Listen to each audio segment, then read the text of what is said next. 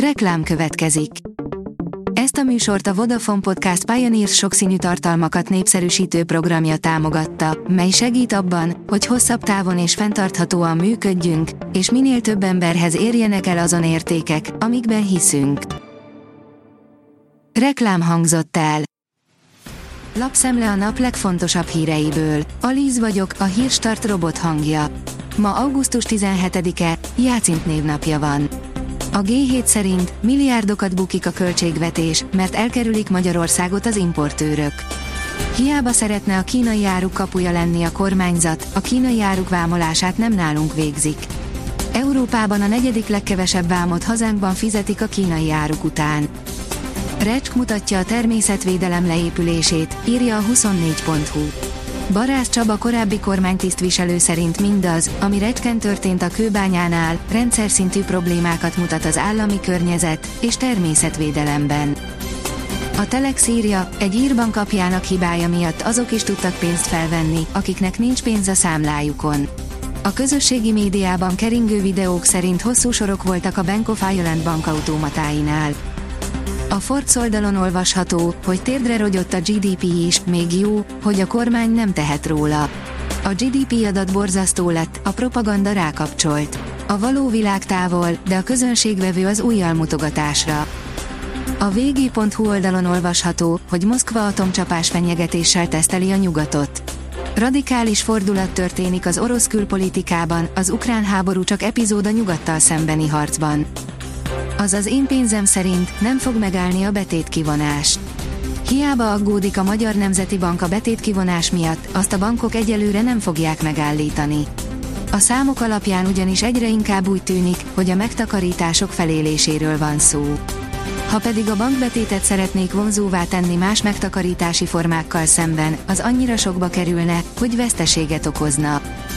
Az Európai Szuperkupa is a Manchester City élet.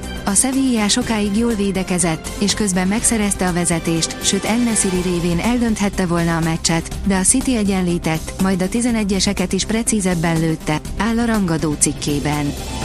Afrikában keresik a lehetőségeket a nagyvállalatok, írja a Fintech. A Mastercard minden jel szerint egy fintek befektetéssel erősítheti meg jelenlétét az afrikai fizetési és nemzetközi utalási piacon. A Prüv írja, a sajt kevésbé okoz bűntudatot a vegetáriánusoknak, mint a tej. Sok vegetáriánus etikai okok miatt mellőzi az állatok húsának fogyasztását, ennek ellenére a tejtermékek vagy a tojás a mindennapi étkezésük része. A magyar mezőgazdaság oldalon olvasható, hogy a szingapúri élelmiszerügynökség ukrán tojást hívott vissza.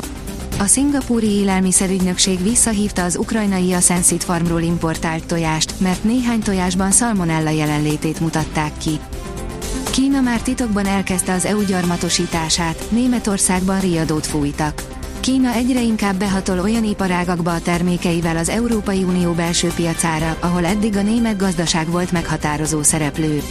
Az eredmények azt mutatják, hogy Kína uniós import részesedése következetesen és jelentősen nőtt, különösen az utóbbi években, ami egyre nagyobb kihívást jelent Németország számára, áll a portfólió cikkében. A máltaiak próbálják elfelejteni az FTC elleni egy hatot, írja a rangadó. A visszavágón szeretnék megmutatni, hogy jobb teljesítményt tudnak nyújtani. Figyeljünk a Fradi zseniére a budapesti atlétikai világbajnokságon. A 19 éves Herceg György egy év alatt 9 métert javított, 9 a világranglistán, írja a Magyar Nemzet. Hétvégére lecseng a záporos, zivataros idő. Elszórtan előfordulhat zápor, zivatar a következő napokban, majd hétvégétől jelentősen csökken a csapadékhajlam. Sok napsütésre, nagy területen hőségre számíthatunk a folytatásban, áll a kiderült cikkében. A Hírstart friss lapszemléjét hallotta. Ha még több hírt szeretne hallani, kérjük, látogassa meg a podcast.hírstart.hu oldalunkat, vagy keressen minket a Spotify csatornánkon, ahol kérjük, értékelje csatornánkat 5 csillagra. Az elhangzott hírek teljes terjedelemben elérhetőek weboldalunkon is. Köszönjük, hogy minket hallgatott!